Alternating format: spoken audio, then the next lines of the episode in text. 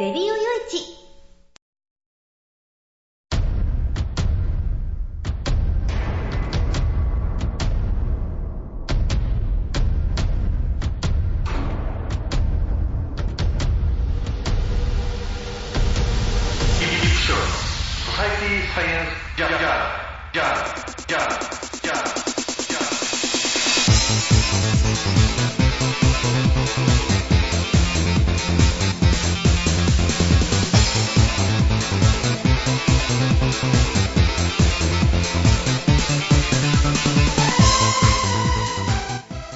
皆さんハローじゃ。ご機嫌いかがですか？ Society Science Journal 第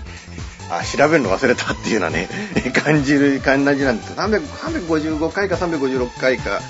なんかそんなもんじゃないかぐらいな感じなんですけれども。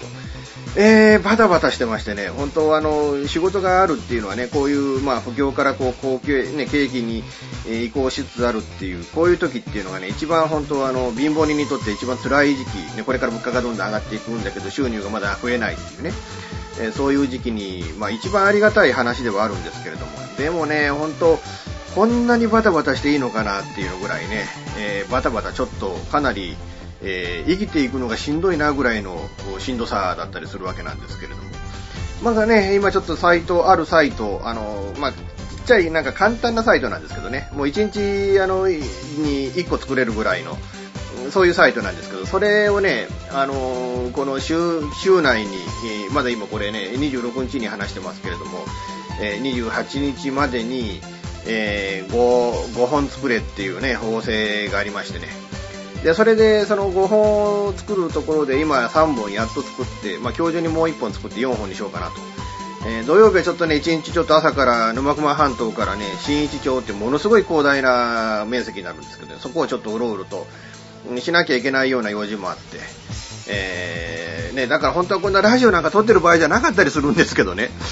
なんけど、まあ、やらないわけに、こっちもこっちでやらないわけにはいかないということでね、まあ、なんとかそういうことで、えー、まあ、皆さんにね、お楽しみいただこうということでお話をしているわけなんですけれども、まあ、あのね、なんとかこうね、あのそういう忙しい中でも、ちゃんとね、新聞読んで、ちゃんとニュースを見て、えー、調べるものは調べて、おしゃべりはしていこうという、このね、この姿勢というのを皆さんね、誰も褒めてくれないから自分で褒めてあげようと思うんですけれども、もう本当褒めてあげたい。えー、お前は立派だぞと。ね、イプシロンお前は立派だぞと。自分で自分を褒めながらオープニングをね、えー、本編に行きたいなと思います。最後までお付き合いよろしくお願いいたします。この番組は、レディオ用地の制作により、全国の皆様にお届けいたします。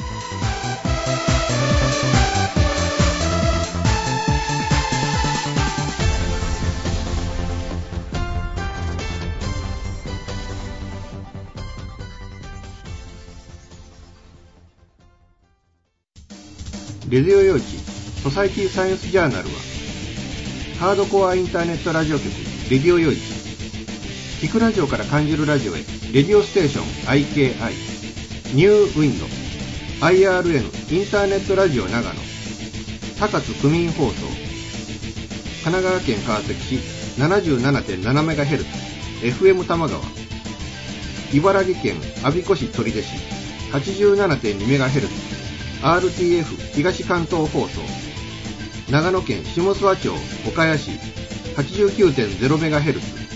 下諏訪岡谷 IRN-FM 放送。兵庫県加古川市 88.0MHz FM リンク。静岡県沼津市 78.2MHz ラジオピッコロ。ポッドキャストコムアップル iTunes ストアよりお届けしております。FM 玉川をキーステーションに全国ネットでお送りする FM ミッドナイトハイウェイサタデースペシャルマイフレンド様の Hyper Weekend では身の回りの出来事や1週間のニュースの中から話題を拾って毎週1時間お送りしております。また時にはゲストをお迎えしての free talk special としてもお送りしております。週末の情報バラエティ番組マイフレンド様のハイパーウィークエンドインターネットレディオステーションニューウィンドで毎週土曜日に配信しております。ぜひ皆さん聞いてくださいね。テレビビンゴネットアイランド。会社で役立つ面白応援グッズの紹介をはじめためになる情報ミュージシャンの生出演など映像でお届けする30分の生放送。テレビビンゴネットアイランドは毎週水曜日19時30分から20時。テレビビンゴで放送中です。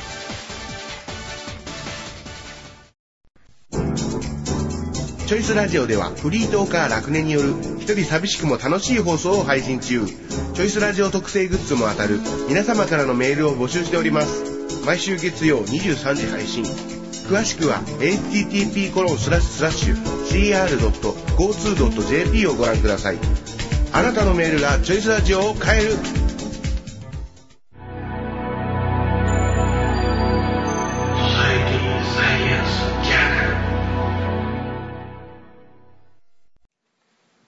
またね、えー日中間揉めてますよね。うん今回のきっかけっていうのが、まあ、麻生副総理が、えーまあ、靖国神社に参られたっていうことでね、うん、この番組ももうこの8年以上ね、もう今9年目になるんですけども、この靖国神社とその外交の問題っていうのは一体何回こう取り上げたものかなっていう、えー感じがするわけなんですけれどね。うん、まあ、あのぶっちゃけね、その、まあこれも以前から僕は言ってるわけですけれども、なんていうのかな、その、僕はもう結構ねその儒教精神っていうのを高校時代にこう叩き込まれた人間でね、その儒教の考え方の中に、己の欲せざるところを人に施すことなかれっていうのがあって、えーで、まあ人からされちゃ嫌なことは人にするのやめましょうよみたいなね。うーん、ところがあって、でもまあ日本人の中でその靖国神社参ってどうのこうのっていうのはあんまりそう強く持っておられる方々おられないので、うん、だから、まあ、そういう意識がどうしてもその中国、韓国の人たちがどうね、その、ま、靖国神社に参拝するということがどういうような、えー感情を持たれるのかなっていうのが、えーまあ、まあ理解しよう、しようともしてない人が、まあいかに多いかっていうことを、それに尽きるんじゃないかと思うんですけどね。ただね、あのー一つ言えることがこの時期あって、やっぱりその、今の北朝鮮がこう挑発的になって何しでかすかわからないっていう状況にあるっていうことを、これをね、一番考えなきゃいけないと思うわけなんですよね。で、そのためにはやっぱりその、北朝鮮に対して一番大きな影響力を持っている中国という国、えーそして、北朝鮮と最も対立の、もまあね、北朝鮮と対立軸と言ってもいいのかな、そういう状況にある、えーその韓国という国とね、そしてアメリカと、ね、日本、この4カ国が一体になって、えー圧力をかけて、えーおい、この、北朝鮮ええ加減にせえよと。国際社会をお前ら舐めきっとんじゃねえか、何じゃと思うとんねんと。いう風にね、話を持っていく必要っていうのが、絶対ここ、このタイミングはあるわけなんですけれども、残念ながら、えーこうね、その日中韓がバラバラな状況だったら、その北朝鮮に対して本当に効果的な、あその対応っていうものができないっていうね。まあ一番、一番の問題っていう、なんていうのかな、そのタイミングが一番悪かったんですよね。とにかくこのタイミングで日中間の対立が発生するようなことを何らすべきではないと。にもかかわらず、どういうことやねんっていうことなんですよね。確かにその、日本という国のために、えー犠牲になったね、えー英霊たちを祀るっていうのは、うん、これは大事なことであってね。だからそういう、えー英霊たちに対して、あの、敬う気持ちで、えーね、本当にあなたたちのおかげで今の日本があるんです。ありがとうございましたという、そういう気持ちを持つこと、っていうことは、大事なことだとは思うんですよね。それは日本という国のために、えー命を落とした方々ですから。えーだからそれイコール軍国主義っていうのはかなりその短絡的でね、靖国神社へ参ることイコール日本が軍国主義に走ってんだっていう、えーそこは、うーん、違うんじゃないのって僕も思う点ではあるわけなんですけれども、でも、まあ、そう受け取らないんだ、向こうはっていうことは、これまでのその特にやっぱりその中曽根さんが公式参拝、公式参拝と言い出した、えーそのあたりからどうも、余計にね、その、あの、中韓、あるいは北朝鮮、そういった、あの、非侵略国とでも言うんですかね、そういった国々の方々が、やっぱり意識をして神経質になっている部分っていうのがあるわけでね、それはまあ分かってることでもあるわけですよね。えーなんだけれども、うーん結局その、今のその、安倍政権、その安倍さんという方がなぜ再び内閣総理大臣の、えー、地位についたのかっていう部分。それが、やっぱりその安倍さんっていうことがいかにその右であるかっていう部分と、えー、やっぱ竹島をめぐる韓国との問題、あるいは尖閣列島をめぐる中国との問題っていう、こういうその中韓、えーえー、ね、中国、韓国両国との、その、対立ですよね。対立がこう、激化して、まあ激化という言い方はしちゃいけないんでしょうけど、対立がこう強くなると。その時に、え、やっぱりさえ対中国、対韓国に対して強く出る指導者が欲しいっていう、そういう世論であるとか、あるいは自民党内の都合であるとか、そういったことから、あまあ、安倍さんを内閣総理大臣に祭り上げた。いわゆるその中国、韓国との対立が、この安倍さんの政権の、まあ、きっかけみたいになってるっていうことを考えると、どうしても安倍さんっていうのはこういう部分で強く出ざるを得ない部分っていうのがあるっていうね。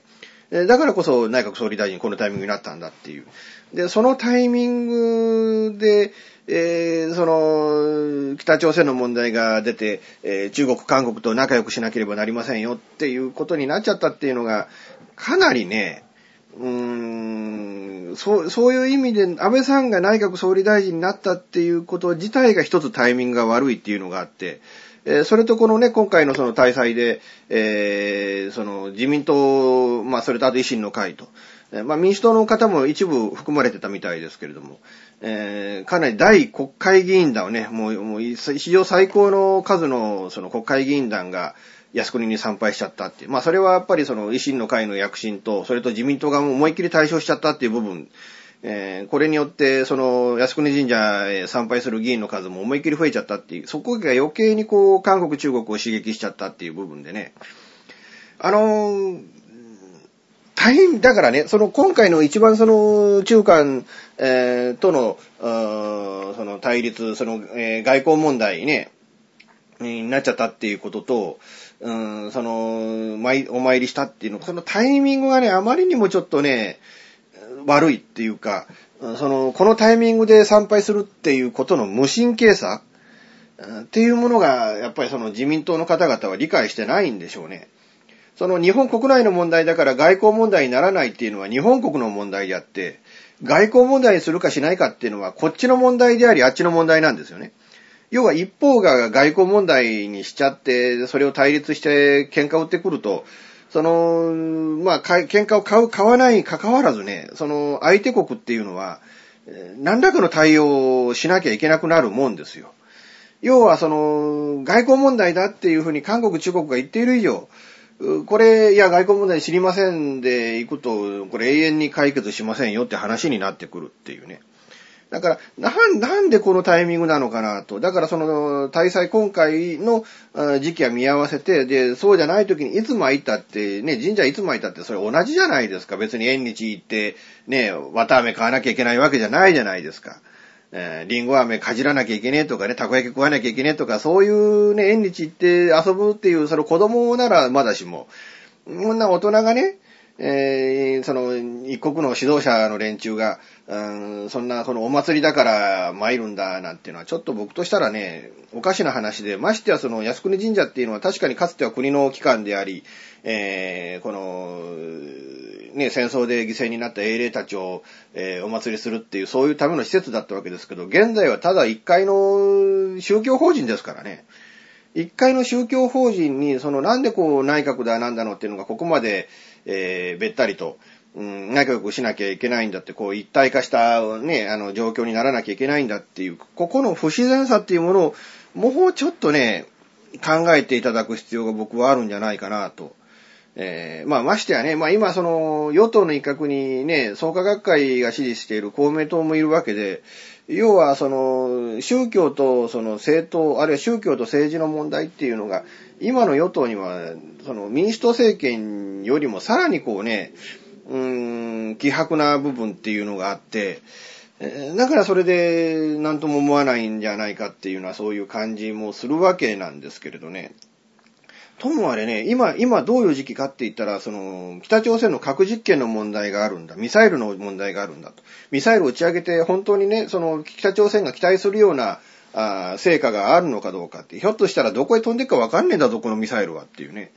だから失敗して東京に打ち込まれるとか、あるいは北京に打ち込まれるとか、ソウルに打ち込まれるなんていうこともあるわけで、そういうことを阻止する、ミサイルを打ち込まないようにする、あるいはその国際社会へ、えー、君たちもちょっと国際社会の中にちゃんときちっと入ってきなさいというふうにこう、促すというね、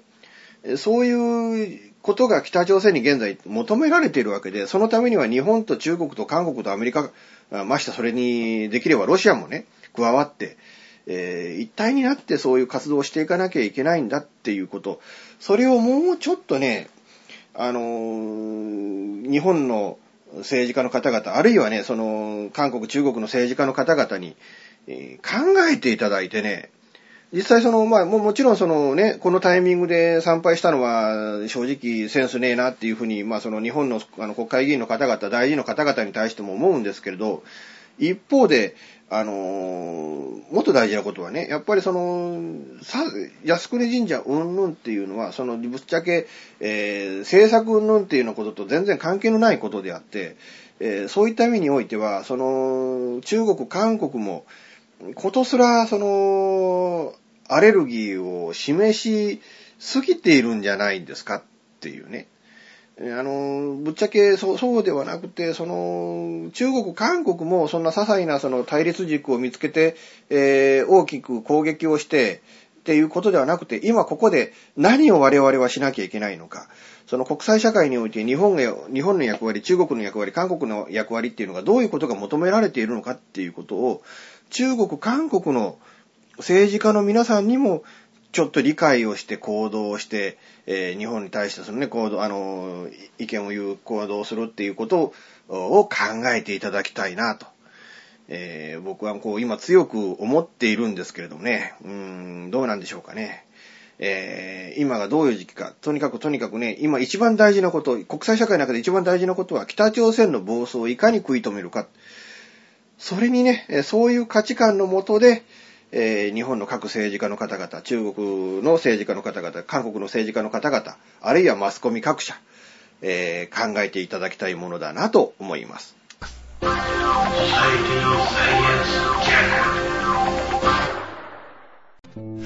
金でマンションを買うのが夢なんですよ。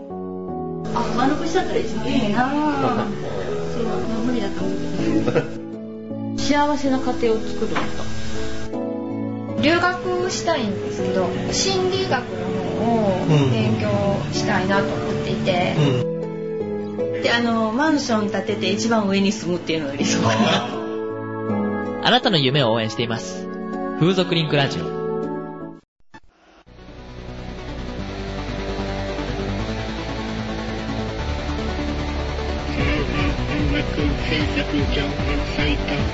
シャルサンズは音楽をやりたい方を支援する音楽情報サイトです。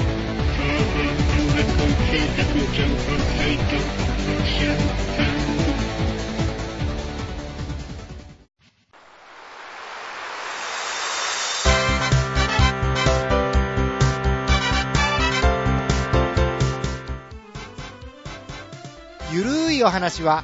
フェアリーテールが気が向いた時に更新するその時興味があるもの、ゲームの話、自転車のお話、まあ、社会状況のお話、そういうものを題材に、えー、ゆるくゆるく語る番組です。ぜひ、皆さん、聞いてね。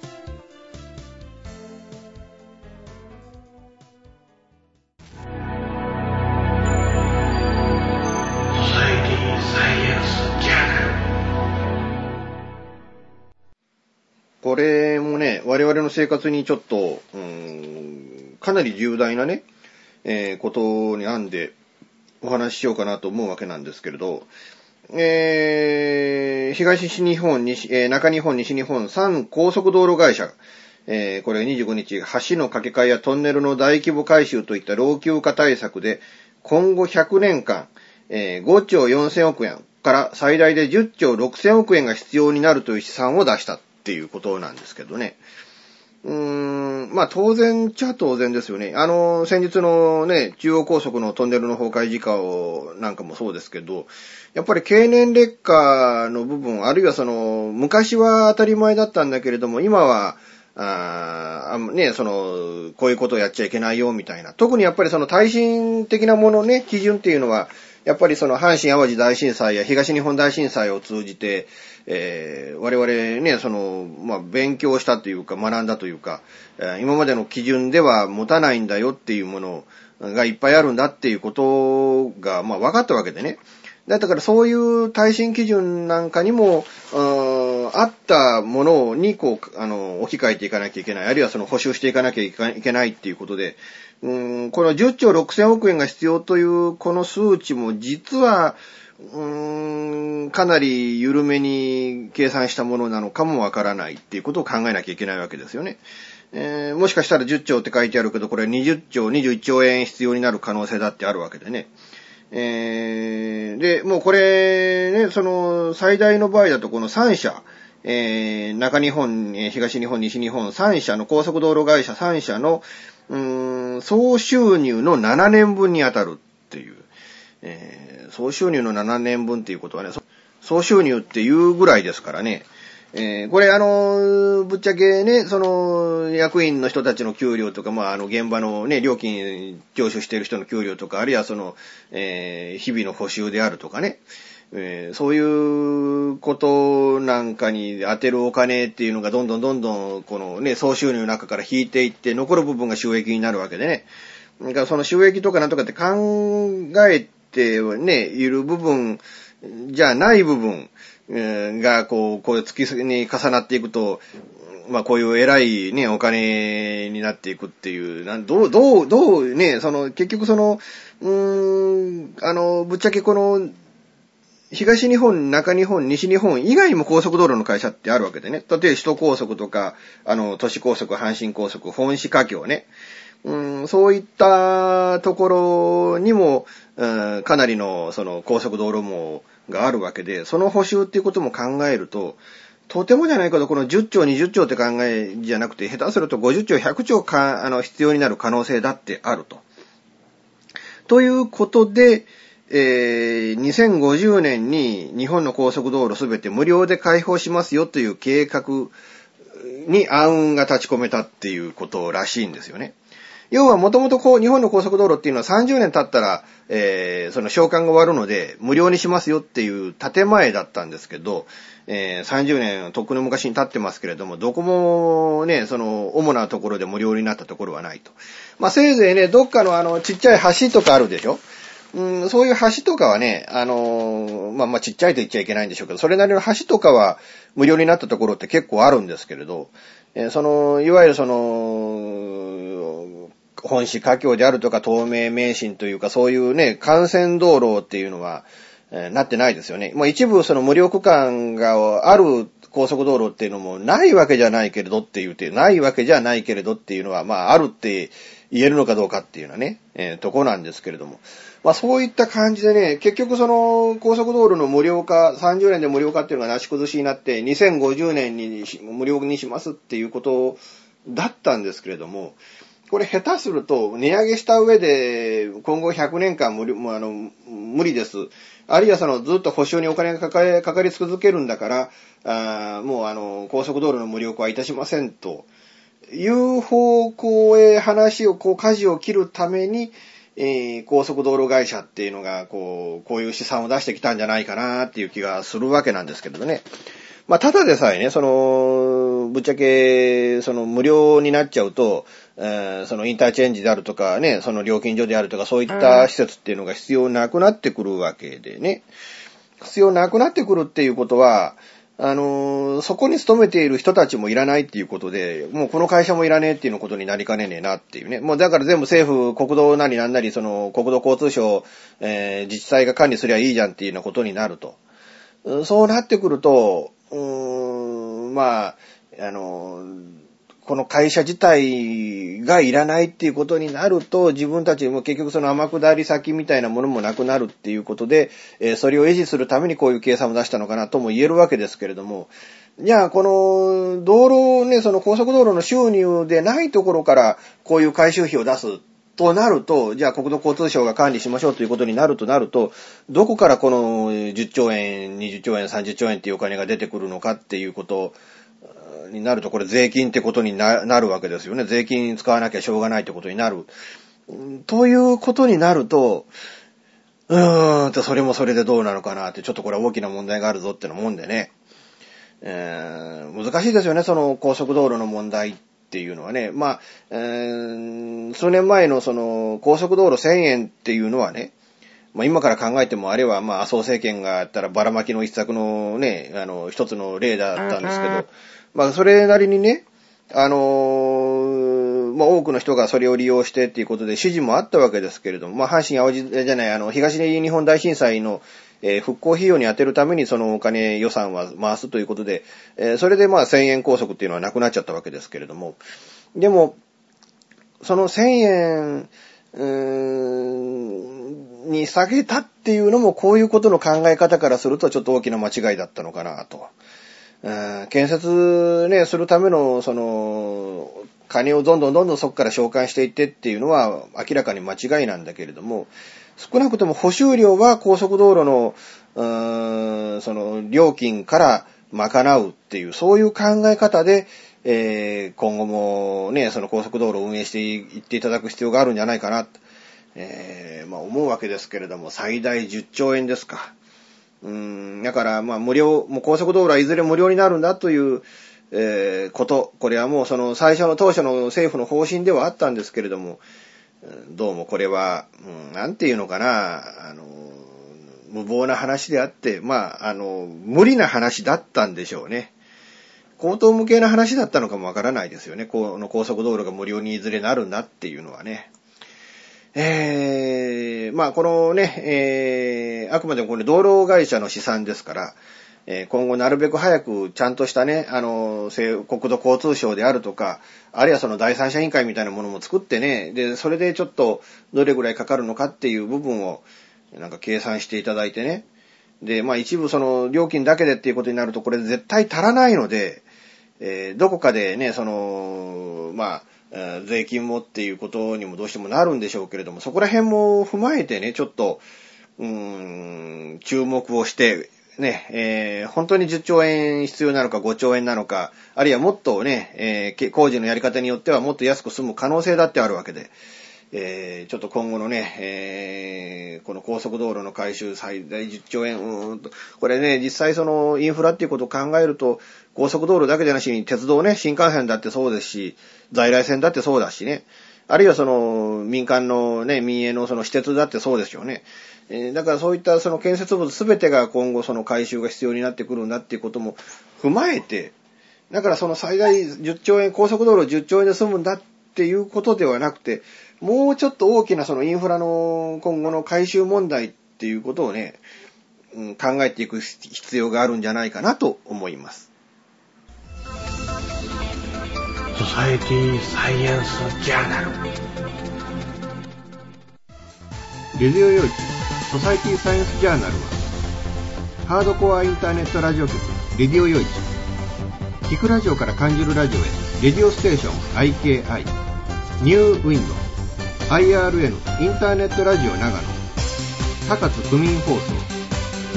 神奈川県川崎市 77.7MHz、FM 玉川、茨城県阿鼻子市取手市 87.2MHz、RTF 東関東放送、長野県下諏訪町岡谷市 89.0MHz 下諏訪岡谷 IRN-FM 放送兵庫県加古川市 88.0MHz FM リンク静岡県沼津市 78.2MHz ラジオピッコロポッドキャストコムアップル iTunes ストアよりお届けいたしました。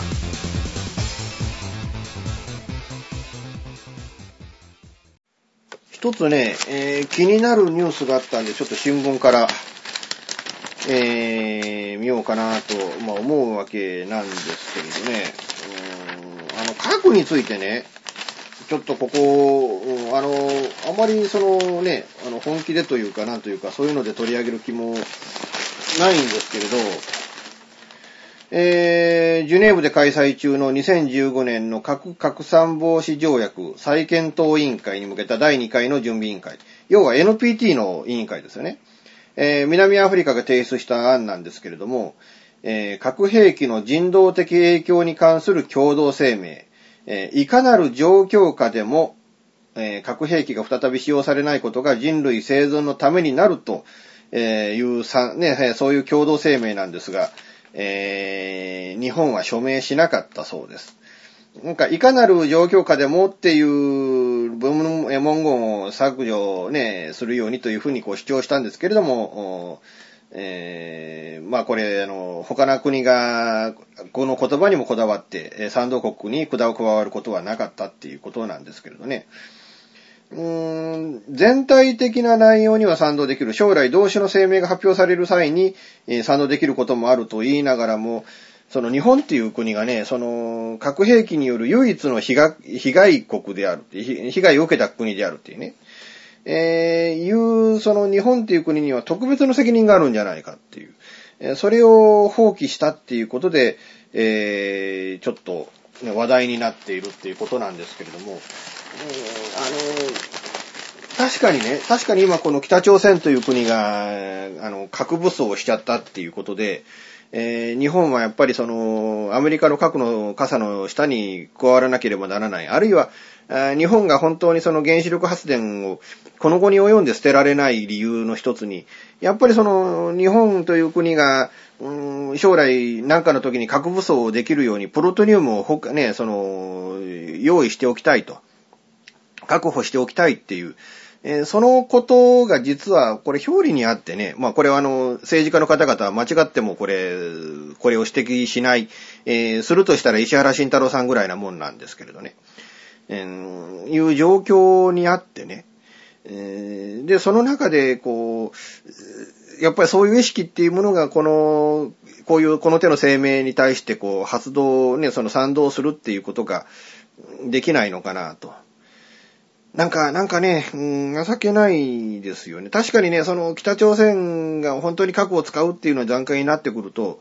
うん、韓国であるとか、あるいは日本であるとか、そういったその周辺国が、何らかの決断っていうものが必要になってくるっていう場面はあると思うんですよね。あるんだけれども、でも、それはそれはこれはこれっていうことで、その、できないのかなと。少なくとも核兵器っていうものがあって、それによって攻撃を受けるっていうことは、うん、その国、受けた国が、その、致命的なダメージを受けるっていうことのみならず、やっぱり地球環境において、あるいは人類が生存するにおいて、えー、何らかの問題っていうものが生じてくるような、可能性だってあるわけでね。実際そのアメリカとロシアにある全ての核弾頭をこれ爆破してしまうと、これ地球はあの何回、20何回滅ぶみたいなね、そういう試算すらあるわけでね。そこの中で、その日本という国が、あの、その核兵器をやめましょうというふうに、その中心的な役割を果たすことができないっていうもどかしさ。なんて情けねえなあっていうね。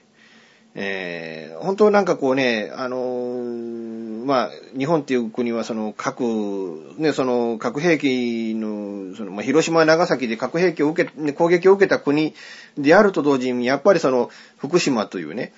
あるいはもしかしたらチェルノブイリの規模を上回るような大事故、原子力事故を引き起こしてしまった国なんだっていうこと、そういったことも踏まえても、こういう決議、南アフリカがこういうね、えー、決議をこう出してきたものに対して何ら賛同ができないなんてことを逃すっていうね、えー、情けねえなっていう、うん、そう、そういう気がしますね。そういう気分がちょっと強くありますね。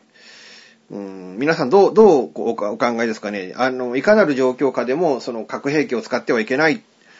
それ、それを訴える国が僕は今、本当にその、それが当たり前の価値観の国こそが日本が本当に平和なんだっていうことのね、現れなんじゃねえかなと。そういう国を目指さなきゃいけないんじゃないかなと。えー、強く、えー、このニュースを見て感じたところなんですけれども。えー、いうわけでね、えー、今回もね、お話ししてきたわけなんですけど、まあ、一つお知らせというか、えー、今年の9月か10月頃がめどなんですけれども、えー僕があの3冊目の本を書くことが決まりました。え3冊目の本が発売することが決まりました。えーまあ、あの、多分、付属上の本音、ね、過去2冊出しましたけれども、まあ、それに類するような書籍であることは間違いないんですけれども、えー一応それね、え3冊目の著書。僕はまあ、かれてからね、作家っていうのは3冊本を出してからがスタートだっていうふうに、まあ、まあ、そう思ってたわけで、えーやっとそういうことで、本当のプロの作家として、えスタートが切ることができるかなと。なんか印税も上げてもらっちゃってね、え1%なんですけど、以前に比べるとね、印税も上げてもらって、これでまあなんとか、うん、ね、えー、なんとか本当頑張れるんじゃねえかなと。いうことでね、なんか本当作作家としても下手するとこのまま俺終わっちゃうのかなみたいなね、そういう危機感がここ1年、2年強かったので、やっとな、まあなんとか、こうね、3冊目の本が出せるっていうことの安堵と同時に、えーまあ頑張って書き上げなきゃいけねえなと、えーいうことをこうね、強く、まあ思ったわけなんですけれども、まあ今年の9月から10月にかけて、えー発売になるということなんで、えーぜひ皆さんね、発売になったら、えー全国の書店ね、あるいは Amazon.com ね、多分 Amazon ではその新刊でも、あの、電子書籍で発売になるんじゃないかなと思うんで、Kindle を持ってる方とか iPad とかね、えー Android のタブレットをお持ちの方も、えーぜひ、えーこの本買っていただいてお読みいただければなと思います。えーまだ先ですけどね、えーまたこの書き上げた頃にまたね、えーちょっと入れるごあのご報告とかできればいいなと思っています。ということで、えー今回も本当ね、最後までお付き合いいただきましてありがとうございました。えー、本当ね、仕事で今偉い目に遭ってますけどね、えー、本当あのーまあ、ふらふらしながらも、えー、まあ、このね、ゴールデンウィーク中頃ぐらいまでがちょっと山かなというような感じでね、なんとか頑張って、えー本も書ければなというふうに思ってますので、えー皆さん、あのーね、えーなんとか、えーね、えー一応まあこのミリオン出版の俺の旅という雑誌もね、あの同刊号で、えー約半年ぶりに原稿書いたりしますんで、うんそういったこともね、あって、いろいろこう僕の露出する部分についてね、えーご支援いただければなと、え思っています。ということで最後までお付き合いいただきましてありがとうございました。次回も多分予定通りにやるんじゃないかなっていうようなところでやるかどうか、えーちょっと次回ははっきりしないんで、ゴールデンウィークの真っ最中ということですけど、皆さんどっか行かれるんですかね？えー行かれる方ね、お気をつけて行っていただきたいな、遊びに行っていただきたいなと思います。ということで、えーまた次回お会いいたしましょう。お相手はイプシロンでした。ではまた、ごきげんよう。さようなら。